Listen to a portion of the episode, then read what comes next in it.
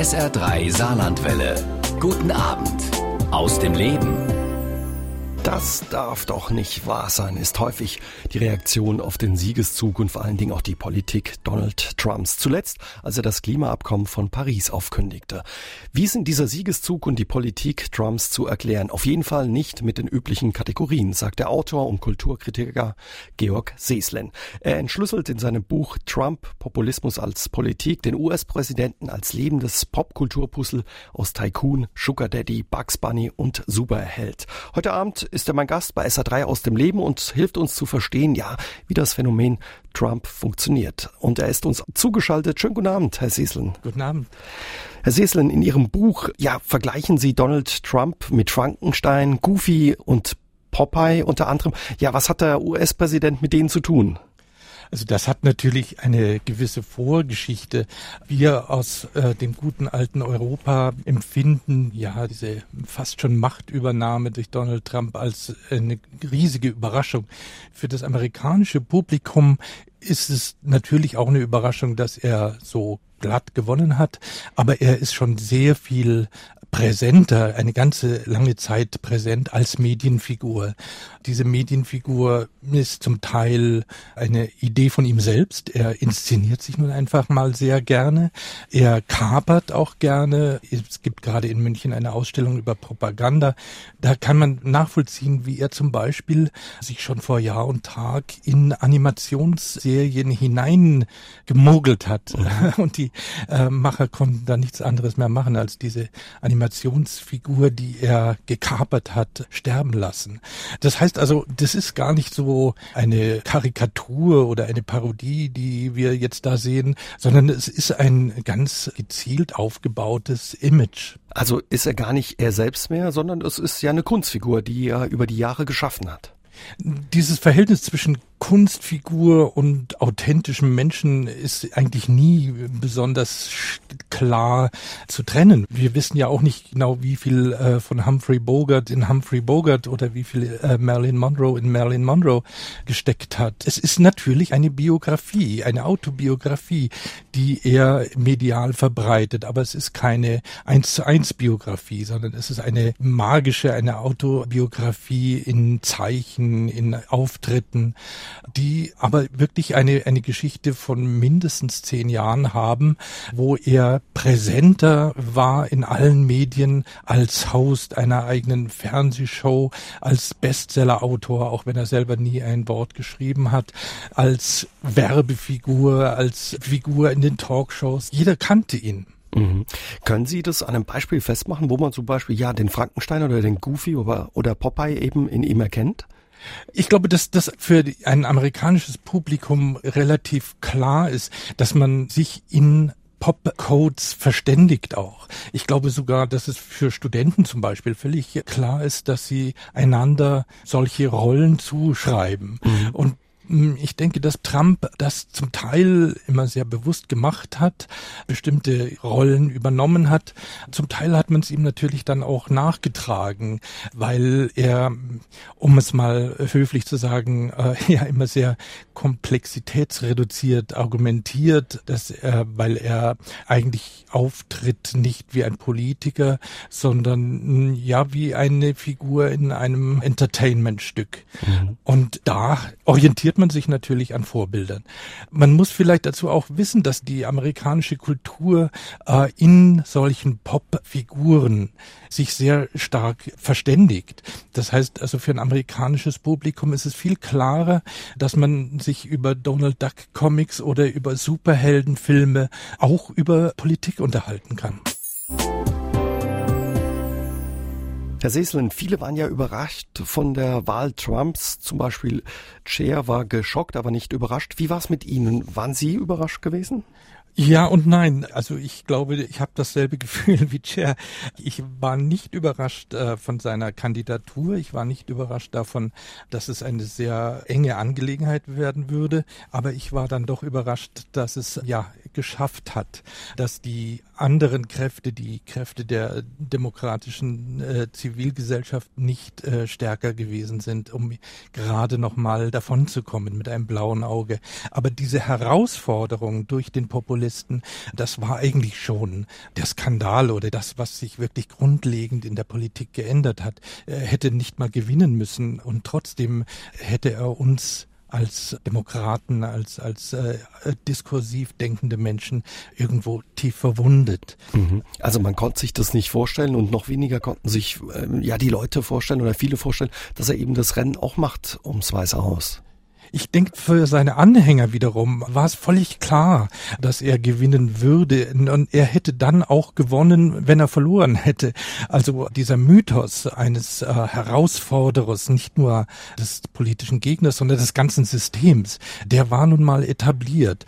Und dieser Mythos, ich glaube, der aktiviert eine uramerikanische Erzählung des Populismus, äh, die auch immer wieder aufscheint, die nur nie so dominant geworden ist wie diesmal. Mhm. Die geht immer davon aus, dass die großen Herren von Washington sich vom amerikanischen Volk getrennt haben, dass sie zu korrupt, dass sie zu dumm, dass sie zu entfremdet geworden sind. Und dann muss jemand kommen aus dem Volk, ein John Doe, einer, der ausschaut wie James Stewart oder so, ein Junge vom Lande, der muss nach Washington gehen und den Politikern zeigen, was eine Harke ist. Mhm. Diese Geschichte ähm, erzählen wir ähm, in Amerika seit es überhaupt Präsidenten gibt und sie schwebt sozusagen immer in der Luft, als wenn ihr Politiker nicht für das Volk da seid, dann kommt jemand aus dem Volk und zeigt euch was. Das kann dann durchaus auch mal was Gewalttätiges sein, nicht? Also der Volksheld, der ist ja auch immer ein Outlaw.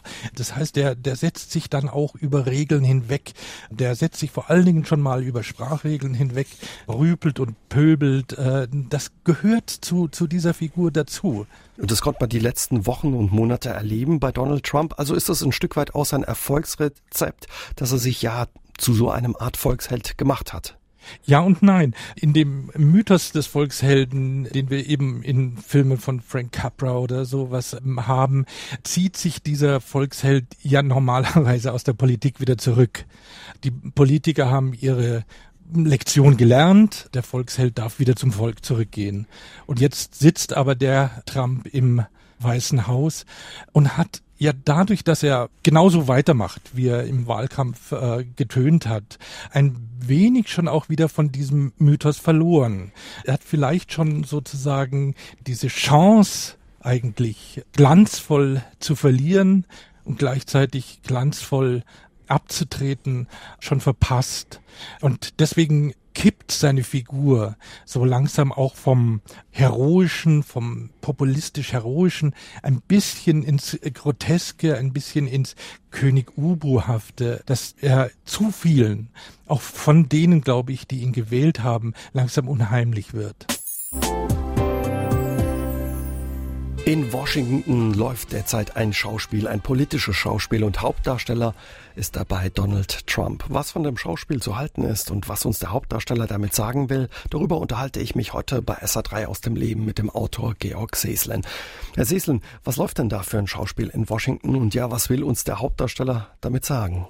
Also ich vermute, dass es sich tatsächlich um äh, das Schauspiel eines Politikwechsels handelt. Das heißt, dass äh, eben nicht auf einen Präsidenten ein anderer folgt, sondern dass tatsächlich gezeigt wird, dass etwas sich radikal verändert hat, dass man ab jetzt unter Politik einfach auch was anderes versteht.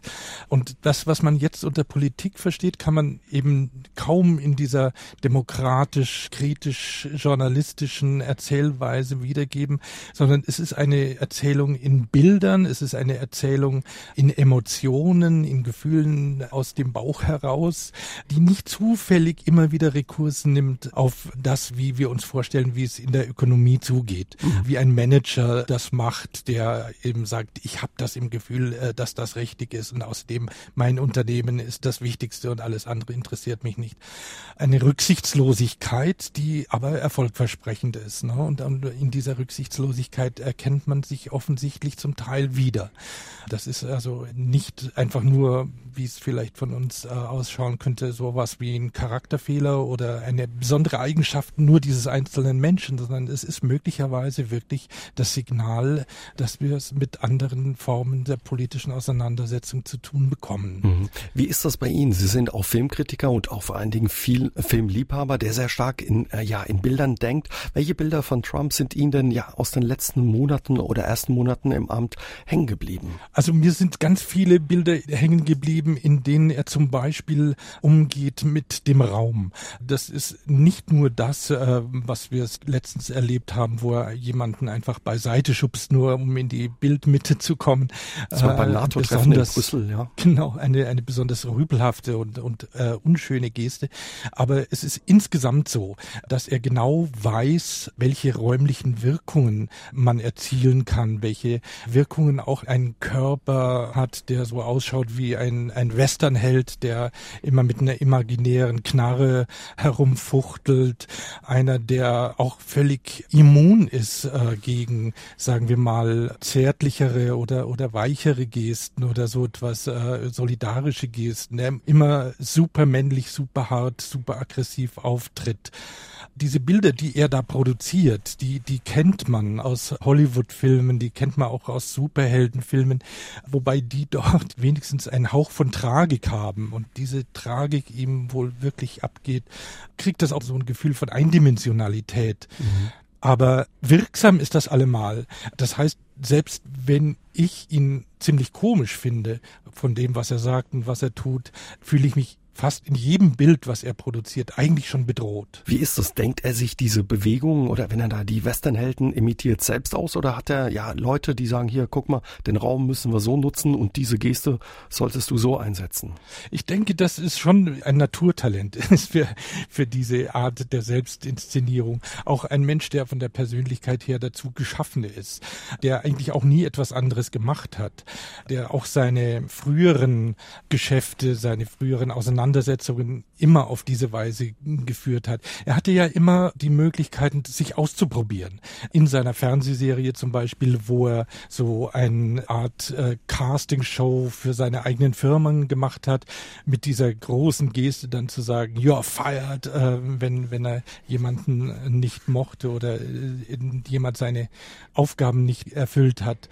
Also er ist in diese Rolle auch hineingewachsen, wie jemand, der beim Fernsehen eben langsam lernt, wie man das macht, wie einer, der sehr, sehr viel fotografiert wird, äh, einfach auf, aufgrund der Erfahrungen lernt. Wie schaffe ich das denn zum Beispiel auf einem Playboy-Cover gut rüberzukommen? Ein Selbstdarsteller. Ein Selbstdarsteller, ein begnadeter Selbstdarsteller, der natürlich den Geschmack einer ganz bestimmten Klientel trifft. Es gibt natürlich auch Leute, die alle seine Bilder und seine, seine Auftritte als ziemlich geschmacklos äh, empfinden. Aber gerade das ist eben auch ein Teil seiner Wirkung, dass sozusagen die er nicht meint, von denen er weiß, dass sie sowieso nicht auf seiner Seite sind, dass die auch entsetzt sind und manchmal regelrecht gelähmt.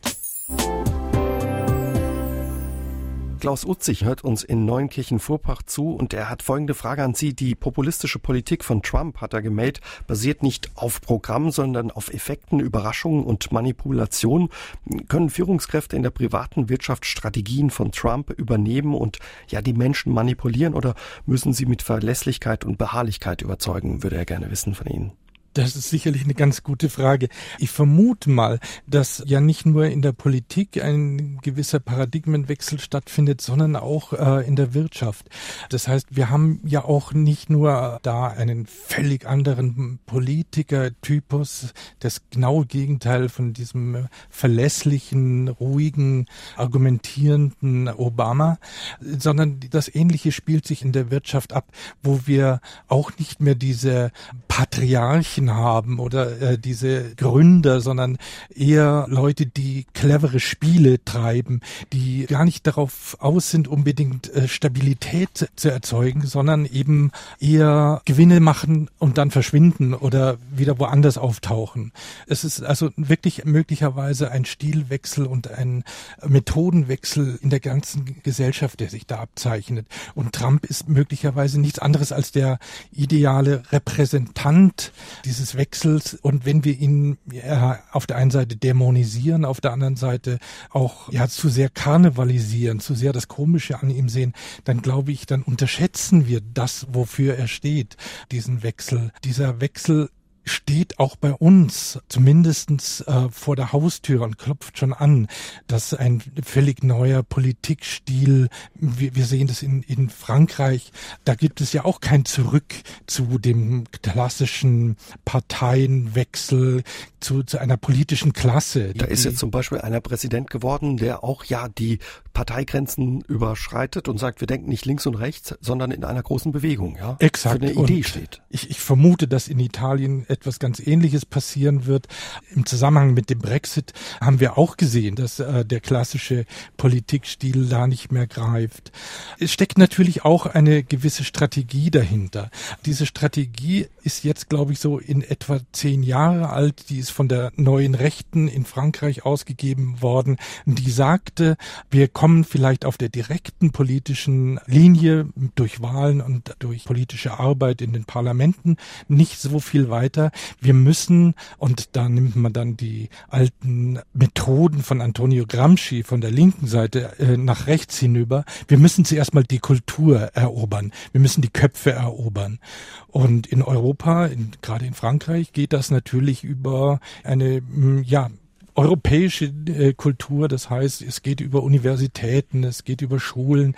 Aber es ist ein ganz klarer strategischer Auftrag dieser neuen Rechten, über die Kultur zur Politik zu kommen. Mhm. Und für eine Gesellschaft wie die amerikanische, wo die populäre Kultur sehr viel bedeutender ist als die traditionelle Kultur, die europäische eben, ist es ganz klar, dass man versucht, über die Schiene der populären Kultur an die Macht zu kommen. Und das ist ähm, Donald Trump gelungen.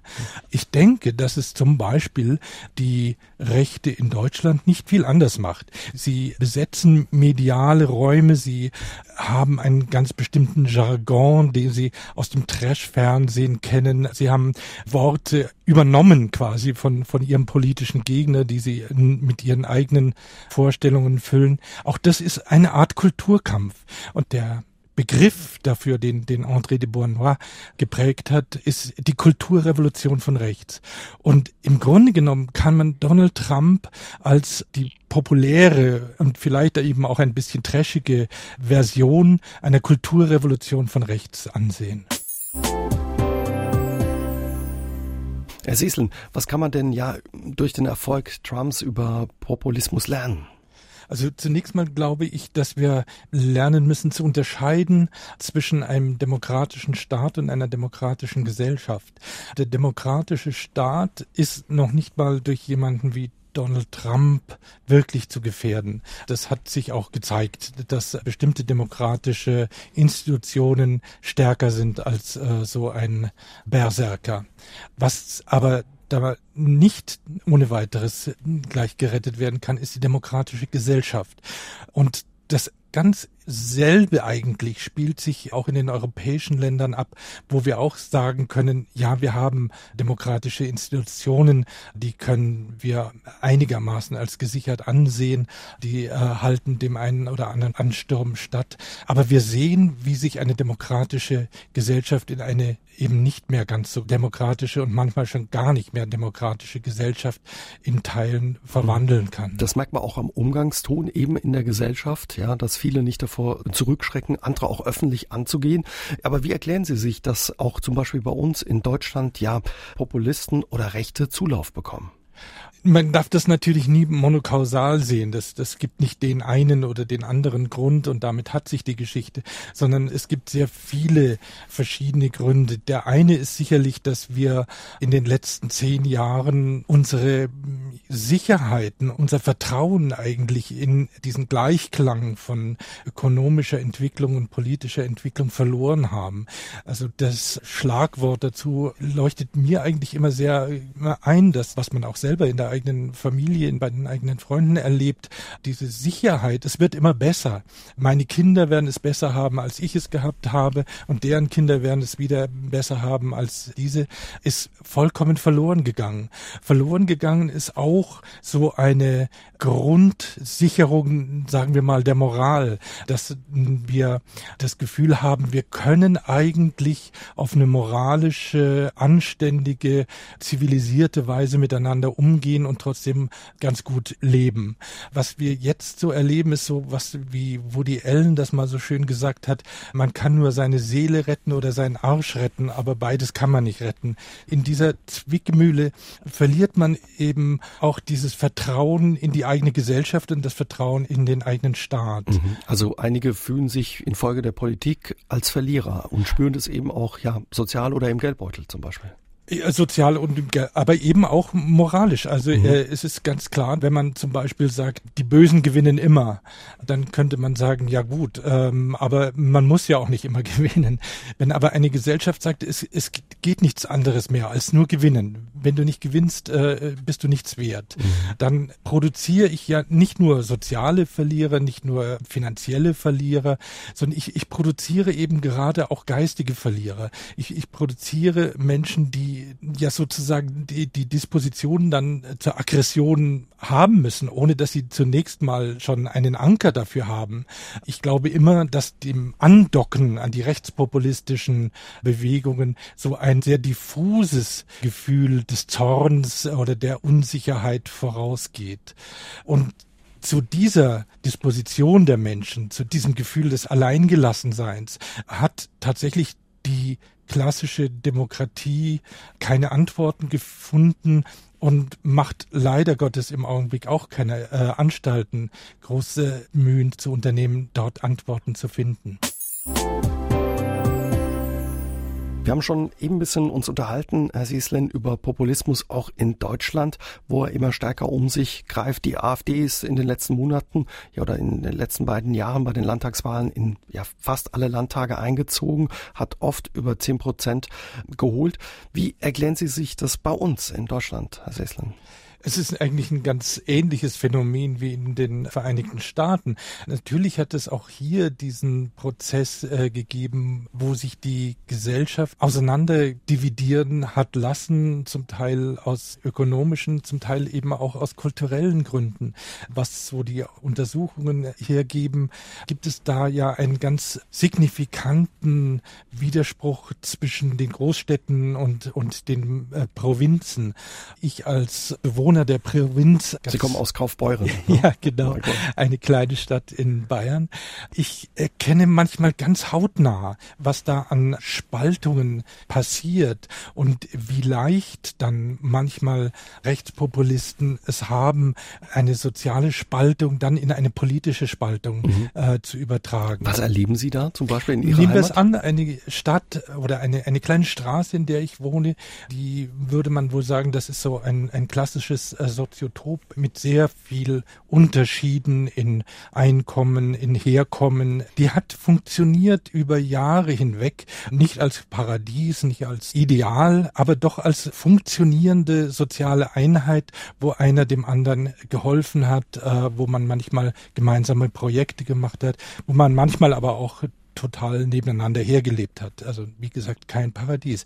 Da mhm. gibt es zum Beispiel dann so eine Geschichte, dass es für mich selbstverständlich ist, einer älteren Frau die Einkäufe zu machen, ihre medizinischen Geräte zu warten und so weiter.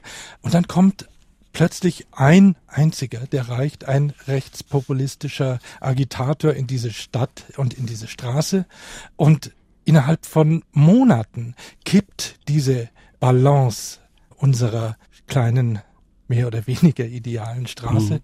Und dieselbe Frau, der ich vor kurzem noch die Einkäufe gemacht habe, äh, sie zum Arzt gefahren habe, fängt an, über Ausländer zu hetzen. Ich versuche natürlich dann zu argumentieren, auch emotional, was haben diese Leute mitgemacht äh, zum Beispiel. Nicht mehr zu erreichen, nicht?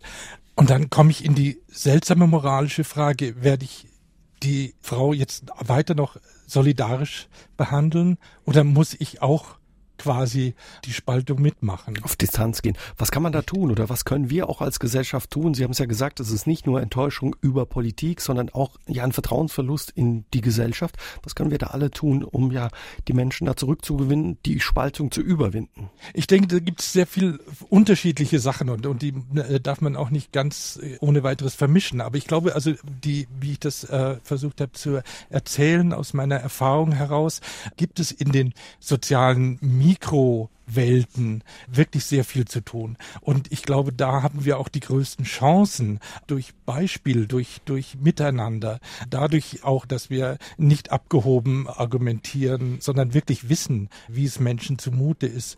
Also die Sorgen ernst nehmen ein Stück weit. Die, die muss ich gar nicht ernst nehmen. Das sind ja meine Sorgen auch. Mhm. Äh, ich, ich lebe ja dort. Wir leben zusammen. Das dürfen wir nicht vergessen. Dafür gibt es keine abstrakten Rezepte oder es gibt auch keine, ja sagen wir mal, keine Stammtischdebatten oder so etwas, sondern das ist unser Leben, das wir anders führen sollten. Und zwar im Geist der Solidarität und im Geist der Menschlichkeit. Das zweite ist aber diese Übernahme der Kultur, auch der Sprache, auch der Umgangsformen durch den Populismus zu erkennen und dem was entgegenzusetzen. Nicht in dieselbe Sprache verfallen, nicht äh, sich die Sprache wegnehmen lassen, auch nicht die, die Medien sich wegnehmen lassen, die Kultur entdecken wieder, nicht als etwas Elitäres oder so etwas. Das ist ja nur eine Projektion mit der elitären Kultur. Die Kultur ist in Wirklichkeit das, was uns verbindet. Und die, dieser Kultur müssen wir wieder ein Leben einhauchen. Das kann eben nur gelingen auf der Basis des ich würde sagen, auf unserem alltäglichen Leben. Da ist jeder gefragt.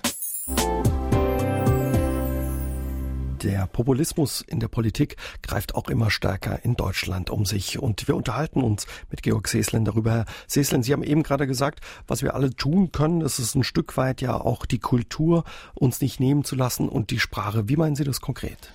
Also ich vermute, dass der rechtspopulistische Spuk relativ schnell vorbei wäre, wenn er nicht die populäre Kultur und die Medien als äh, Verstärker hätte. Das ist ja was vorhin schon mal angesprochen wurde, dieses Konzentration auf die Erzeugung von Effekten, äh, die Provokation, der ganz gezielte Tabubruch, all diese Dinge zielen ja auf eine mediale Aufmerksamkeit. Ohne die wäre es möglicherweise wirklich nichts anderes als ein äh, kleiner Verein von unangenehmen Spinnern. Mhm. Auch diese Vorstellung, also wenn die Leute hm, behaupten, sie sprechen die Sprache des Volkes oder wenn Jörg Haider damals plakatieren ließ, er sagt, was ihr denkt, dann ist das eine Irreführung. Die sprechen nicht die Sprache des Volkes, weil es eine Sprache des Volkes gar nicht gibt. Äh, es gibt nur eine Sprache der Leute und die ist sehr unterschiedlich. Die Sprache, die sie wirklich sprechen, ist die Sprache der Medien, das ist die Sprache des Trash-Fernsehens, das ist die Sprache der Unterhaltung auf dem aggressiven Level. Also Sie wissen genau, wie Sie Aufmerksamkeit erzeugen können und die Medien, sei es im Falle Trump, aber auch der AfD, springen drauf an und berichten darüber. Auch gerade im Fall Trump denkt man sich häufig, Mensch, da wird wirklich jede Kleinigkeit berichtet. Genau, und ich denke, dass diese Aufmerksamkeitsökonomie, die äh, in unseren Medien primär vorherrschend ist, einfach generell mal überdacht werden müsste. Auch generell überdacht werden müssen, ob wir nicht tatsächlich äh, ein paar kulturelle Codes äh, einbauen sollten oder wieder gewinnen sollten, die wir ja vor einem Jahrzehnt vielleicht noch durchaus mhm. hatten. Welche wären das? Ganz simpel, dass wir uns nicht dauernd daran delektieren, wie jemand ausreicht ausrastet, sondern im Gegenteil uns daran freuen könnten, wie Leute zusammenarbeiten, dass wir nicht diesen sozialen Voyeurismus pflegen, nicht dauernd äh, zuschauen, wie Leute auf die Schnauze fallen, sondern möglicherweise schauen, wie, wie Leute sich gegenseitig helfen können. Mhm wieder auf die Beine zu kommen. Wieder auf die Beine zu kommen. Wie ist es genau. mit der Politik? Wie sehr hat äh, die sich auch beeinflussen lassen von dem Populismus, zum Beispiel gerade bei dem Thema Sprache? Zweifellos hat es da eine Bewegung gegeben, die vielleicht mit Berlusconi angefangen hat, wo jemand, der im Mediengeschäft selbst äh, zu Hause war, die Kunst der Provokationen, die Kunst des Tabubruchs schon perfekt beherrscht hat. Und man hat richtig verfolgen können, wie sozusagen die gemäßigteren Kräfte oder eigentlich seine Gegner versucht haben, diese Strategien zu übernehmen. Gleichzeitig und vielleicht noch dramatischer war es, dass der Journalismus diese Form mit übernommen hat.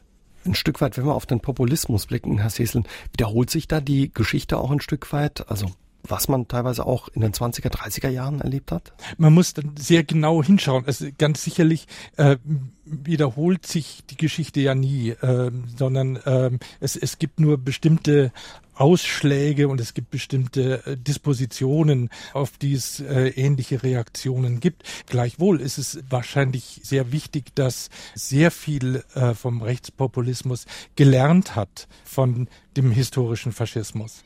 Ähm, das geht bis hin zu äh, den direkten Übernahmen von Strategien, die man bei Mussolini gelernt hat, von den deutschen Nationalsozialisten ganz zu schweigen. Es geht ja auch dahin, dass man sozusagen deren Vokabular, also Wort für Wort jetzt versucht wieder zu übernehmen, angefangen mit einem, einem so unsäglichen Wort wie völkisch.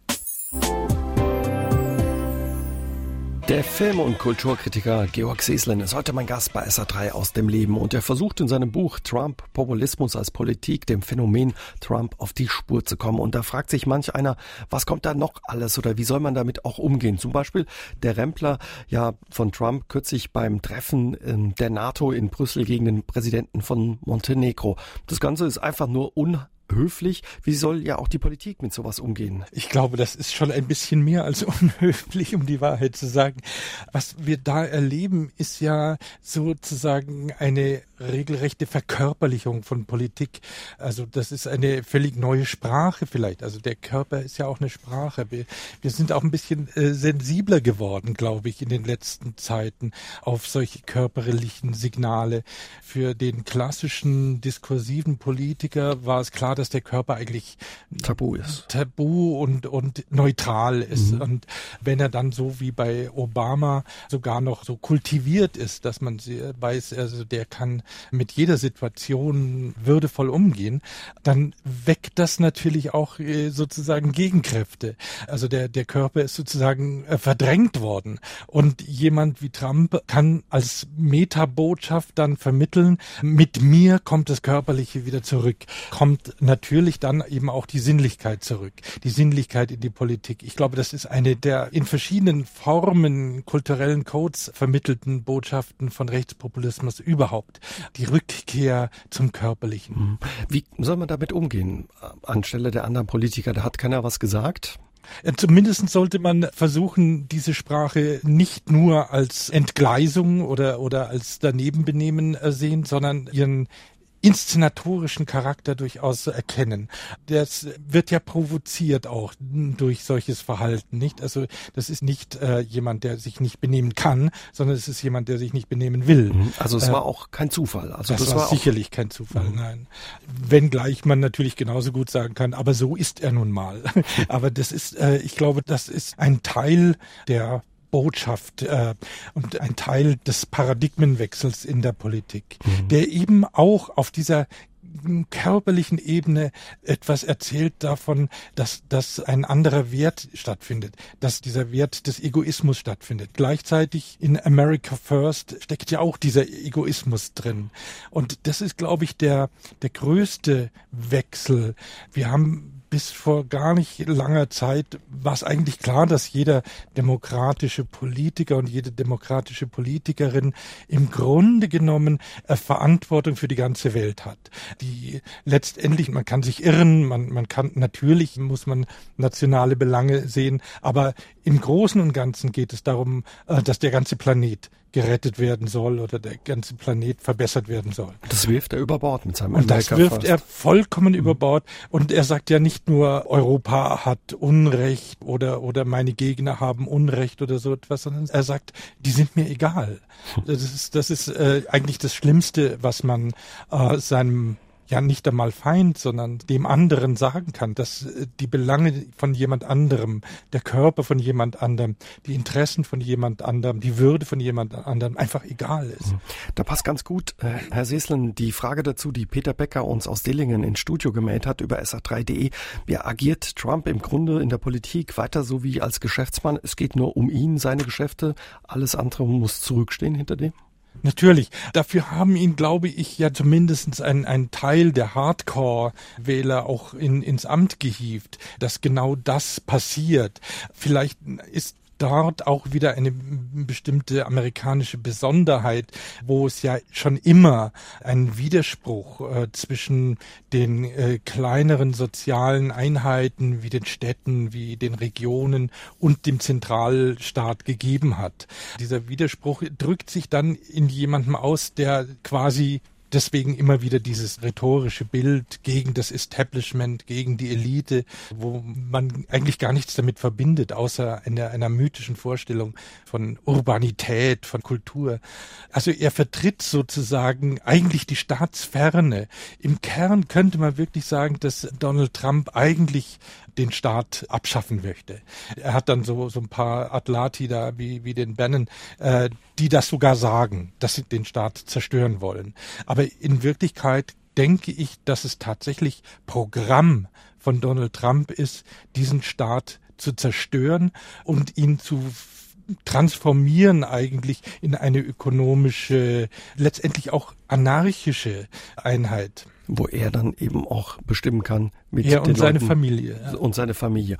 Auf die kommen wir äh, gleich nochmal. Äh, Klaus Utzig hat noch eine Mail auch ins Studio geschickt äh, mit der Frage an Sie: Wie ist das denn nach dem Ausstieg der USA oder dem Zurückziehen aus dem Freihandelsabkommen?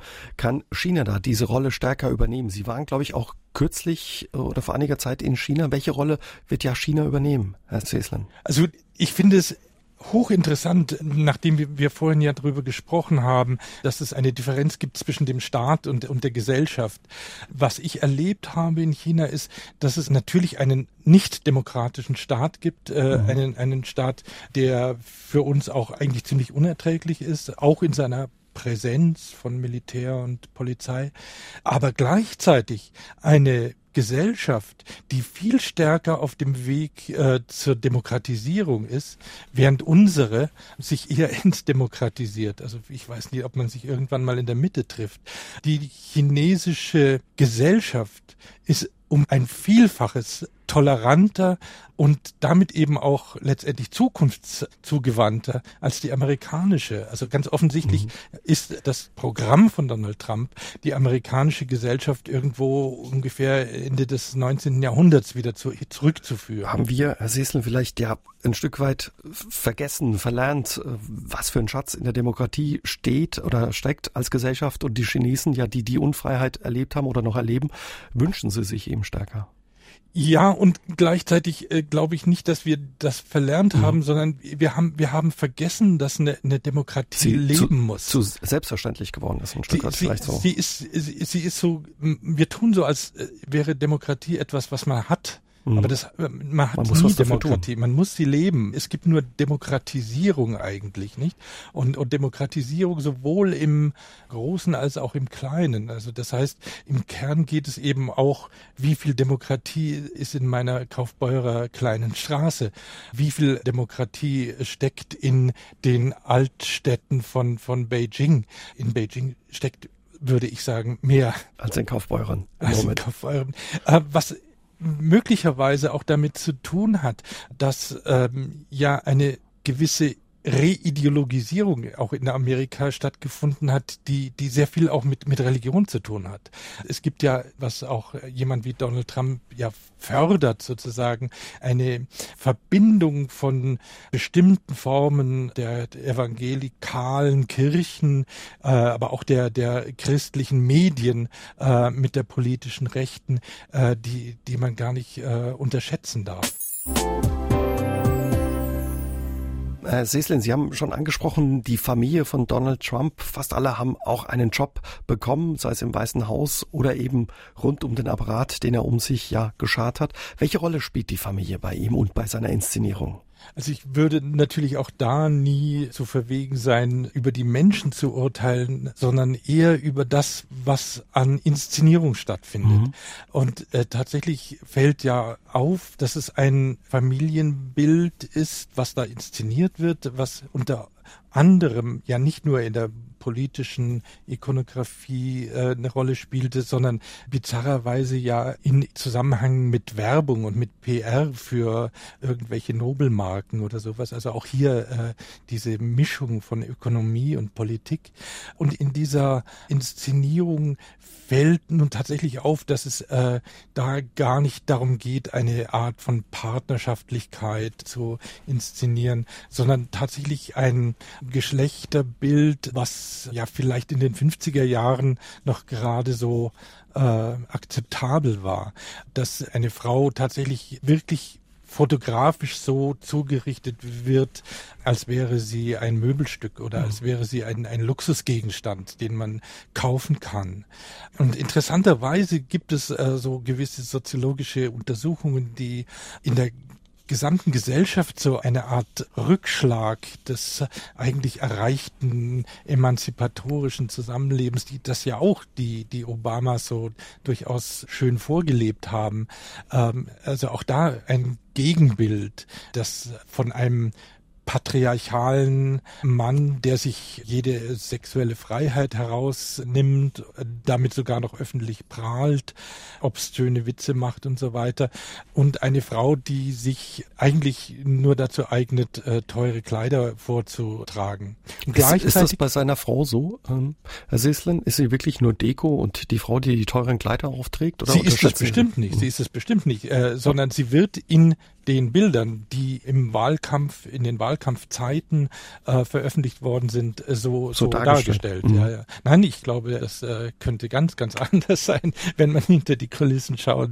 Aber worum es geht, ist, ist tatsächlich eine nicht die Inszenierung äh, einer, einer nicht partnerschaftlichen, sondern eher hierarchischen oder auch eher man könnte fast sagen, eher geschäftlichen Beziehung zwischen Mann und Frau, was eigentlich die Grundlage dann auch dafür äh, liefert, dass die Familie sozusagen zu einer Art von Clan wird, mhm. wo also das Politische, das Sexuelle äh, und das Familiäre eigentlich wie Transformationsmedien zueinander wirken. Ein Clan, ja, wie man ihn vielleicht auch aus Fernsehserien der 80er, 90er kennt. Ganz genau, nur eben dann nochmal zurück, weil wenn wir an den Denver Clan mhm. äh, oder Dallas denken oder so etwas, dann haben wir ja diese in gewisser Weise eine, eine Endzeit Endzeit des, des Patriarchentums da immer gesehen. Und äh, wir haben da diese Familien gesehen, die, die ähm, dauernd auseinandergefallen ist, eben weil diese Strukturen nicht mehr funktioniert haben. Und das, so könnte man diese Serie ja fast schon als äh, progressiv äh, bezeichnen. Und, und da ist es genau andersherum. Da wird eine Restauration inszeniert, eine Restauration, die eine sehr spezifische Mischung aus, aus äh, Bigott Piraterie und, und Pornografie hat oder so, auch wieder als durchaus als Provokation zum Teil inszeniert. Wir hatten es ja vorhin, ähm, Herr Seeslen, darüber, dass die Demokratie lebendig bleiben soll oder man sie auch lebendig machen soll. Aber es gibt eben auch Leute, die das Gefühl haben, ihre Meinung nicht mehr frei sagen zu können. Das wäre natürlich fatal, wenn jemand dieses Gefühl hätte. Ich wüsste aber nicht, welche äh, Zensurmaßnahmen es bei uns gäbe, die jemanden das äh, verbieten würde. Ich denke, dass es aber wichtig ist, dass wir gemeinschaftlich für unsere Debatten und Auseinandersetzungen äh, bestimmte Regeln geben und auch mal definieren, auf welcher Grundlage wir eigentlich miteinander sprechen. Es ist klar, dass wir ein Gespräch nur mit Menschen führen können, die selber dieses Gespräch auch wollen und nicht mit Menschen, die das Gespräch eigentlich nur verwenden, um dort wieder Provokationen oder Tricks anzuwenden. Und eine dieser Tricks ist, die meisten Rechtspopulisten in Frankreich, in Deutschland, in, auch in den USA eingesetzt haben, diese Art, sich selbst als Opfer zu stilisieren. Wir dürfen ja nicht sagen oder man wird doch das noch sagen dürfen oder so etwas.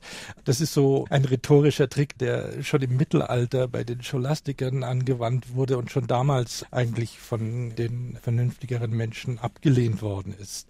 Ähm, das heißt also, ähm, wenn wir uns auseinandersetzen, müssen wir das in einer kultivierten Form machen. Aber in dieser kultivierten Form gibt es nichts, aber auch gar nichts, was nicht gesagt werden dürfte. Was man nicht sagen darf und was man ja gegebenenfalls auch nicht aushalten kann, eben in dieser Form. Absolut. Sabine Herrmann hört uns in Ludweiler zu. Wir hatten es vorhin über Donald Trump und seine Beziehung zu den Frauen. Wir haben die Übergriffe, die Verachtung, die da teilweise äh, rauskommt, der Sexismus angesprochen. Nichtsdestotrotz hat es offenbar viele Frauen nicht abgehalten, ihn zu wählen. Sie wollte wissen, wie Sie das erklären.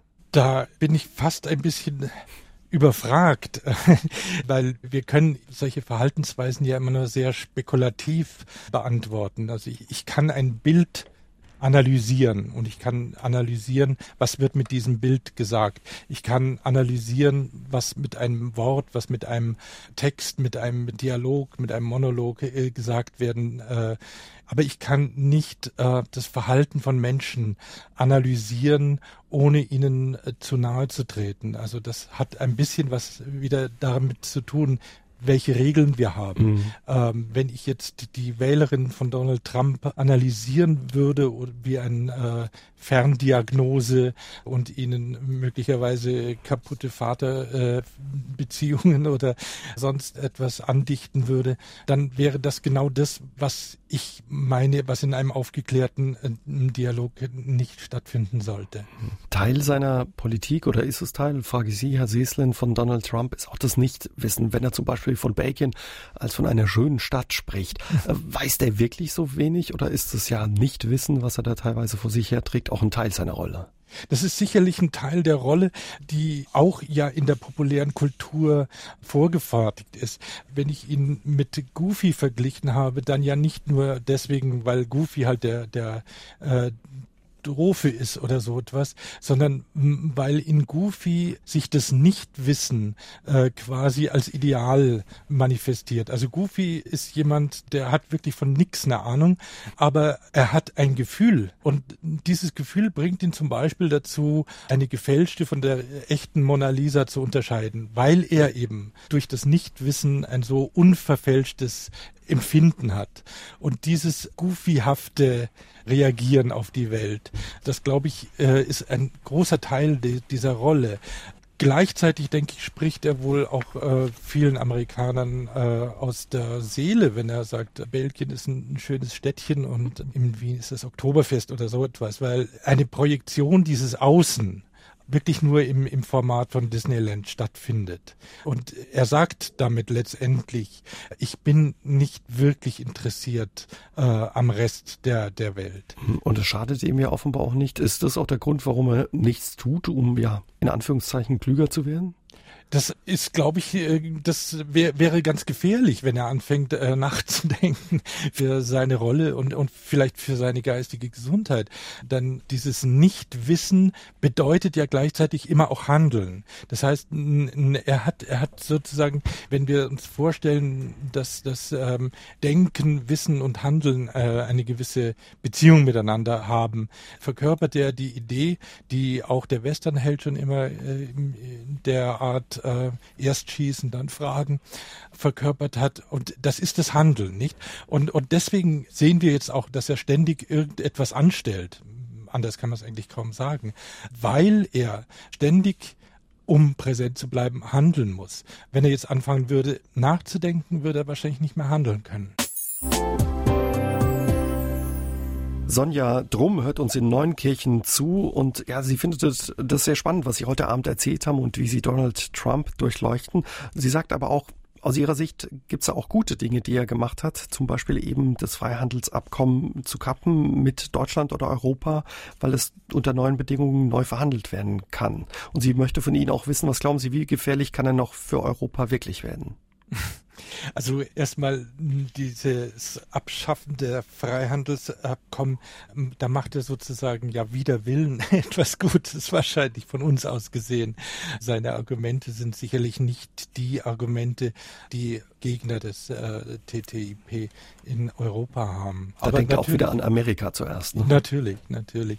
Ich glaube, wenn wir uns noch erinnern daran, dass er ja so an ganz bestimmte populäre Mythen sich angedockt hat, wie den Self-Made Man, wie, wie Citizen Kane oder so etwas, dann wäre quasi das Ende absehbar, wenn er in dieser Rolle bleiben würde. Wenn, wenn dieser Film, der Donald Trump, der große Donald Trump Film bleiben würde, dann wäre ein Ende absehbar, weil dieses Abtreten wie Citizen Kane, dieses tragische Abtreten wie Citizen Kane oder das durch ein Verrat in den eigenen Reihen wie Jesse James oder so, das wäre dann quasi seine letzte Rettung, bevor er wirklich, wie in der Simpsons-Folge, mhm. äh, da hat man ja durchgespielt. Was wäre dann, wenn er wirklich regieren dürfte, durchregieren dürfte? Und dann hat er in der Simpsons-Folge, aber vielleicht auch in Wirklichkeit, äh, sein äh, Land fachgerecht in den finanziellen Ruin getrieben. Und das möglicherweise kann nur verhindert werden, indem er sich selbst einen gigantischen Abgang verschafft, der genauso wahrscheinlich äh, inszeniert sein wird äh, wie alles andere. Mhm. Also was glauben Sie, hätte er durch oder nicht? Oder wenn ein, ein Abgang, der inszeniert ist, sagen Sie? Ich denke, dass er seinen Abgang inszeniert, wenn er sieht, dass er gescheitert ist. Mhm. Was kommt? Er geht, er, ja. er, wird sein Scheitern nicht auf sich nehmen. Das, äh, da bin ich sicher. Also er geht selbst, bevor er quasi dazu gedrängt wird. Ja. Oder? Was glauben Sie, was erwartet uns dann noch bei diesem Schauspiel? Auf was müssen wir uns noch einstellen? Ich habe es ja vorhin schon gesagt, dass er eigentlich unter dem äh, Gesetz oder dem Zwangsgesetz des äh, ständigen Handelns steht, mhm. äh, da er ja nicht äh, wie ein Obama sozusagen ein Vertrauensverhältnis zu seinen Wählern, zu seinem Volk, äh, zu seinen äh, ähm, auch seinen Mitpolitikern aufbauen kann, muss er ständig wieder neu Effekte äh, produzieren muss. Äh, heute war es ja schon wieder äh, die nächste Provokation im UN-Rat. Also denke ich, dass dieses Spiel fortgesetzt wird, äh, bis es überreizt ist. Was denken Sie, Herr Seeslen? Was bedeutet das ja für die Zukunft auch ja der anderen Ländern der westlichen Demokratien? Also was eigentlich für mich fast das Schlimmste ist, ist gar nicht so sehr, hm, was passiert und, mhm. und äh, mit welchen Konflikten man arbeitet, sondern das Schlimmste ist, dass wir unheimlich viel Zeit verlieren. Zeit, die wir eigentlich bräuchten, um in der Welt was Besseres zu machen. Wenn wir uns anschauen, welche Kriege stattfinden, welche ökologischen Probleme wir haben. Und all dieses bleibt liegen, nur weil in einer Gesellschaft oder in mehreren Gesellschaften sich interne Konflikte in destruktiven Charakteren wie Donald Trump mhm. manifestieren. Das passt ganz gut zu dem, was zum Beispiel Gertrud Borg aus Schwemlingen uns am Telefon erzählt hat. Sie sagt, sie ist immer auf 180, wenn sie was von Trump hört, schickt diesen Dummschwätzer in Anführungszeichen endlich in die Wüste oder Elfriede Maurer aus Merzig, Rechtspopulisten und Trump und sein Gefolge verbreiten Angst und Schrecken, nicht müde werden, sich ja gegen diese angstmachende Veränderung einzusetzen. Ja, und die liegen gebliebenen Projekte der Menschheit nicht vergessen. Nicht vergessen. Trump, Populismus als Politik heißt das Buch von Georg Seeslen. Sehr lesenswert und zu empfehlen. Erschienen übrigens bei Berz und Fischer. Herr Seeslen, vielen Dank für Ihre Zeit, ja, und diesen Ausflug mit uns in die USA und Ihren Einblick, ja, auf Donald Trump und seine Politik. Gerne. Auch Ihnen vielen Dank fürs Zuhören. Die Sendung mit Georg Seesling gibt's noch einmal als Podcast zum Nachhören auf sr3.de. Und nächsten Dienstag geht's bei uns um Glauben, passend zur AD-Themenwoche. Woran glaubst du? Dann ist der Skeptiker Amadeo Schama mein Gast. Ich würde mich freuen, wenn Sie dann auch wieder dabei sind. Bis dahin, passen Sie wie immer gut auf sich auf und kommen Sie gut durch die Nacht. Tschüss, sagt Ihr Uwe Jäger. SR3 aus dem Leben. Immer dienstags im Radio, danach als Podcast auf sr3.de.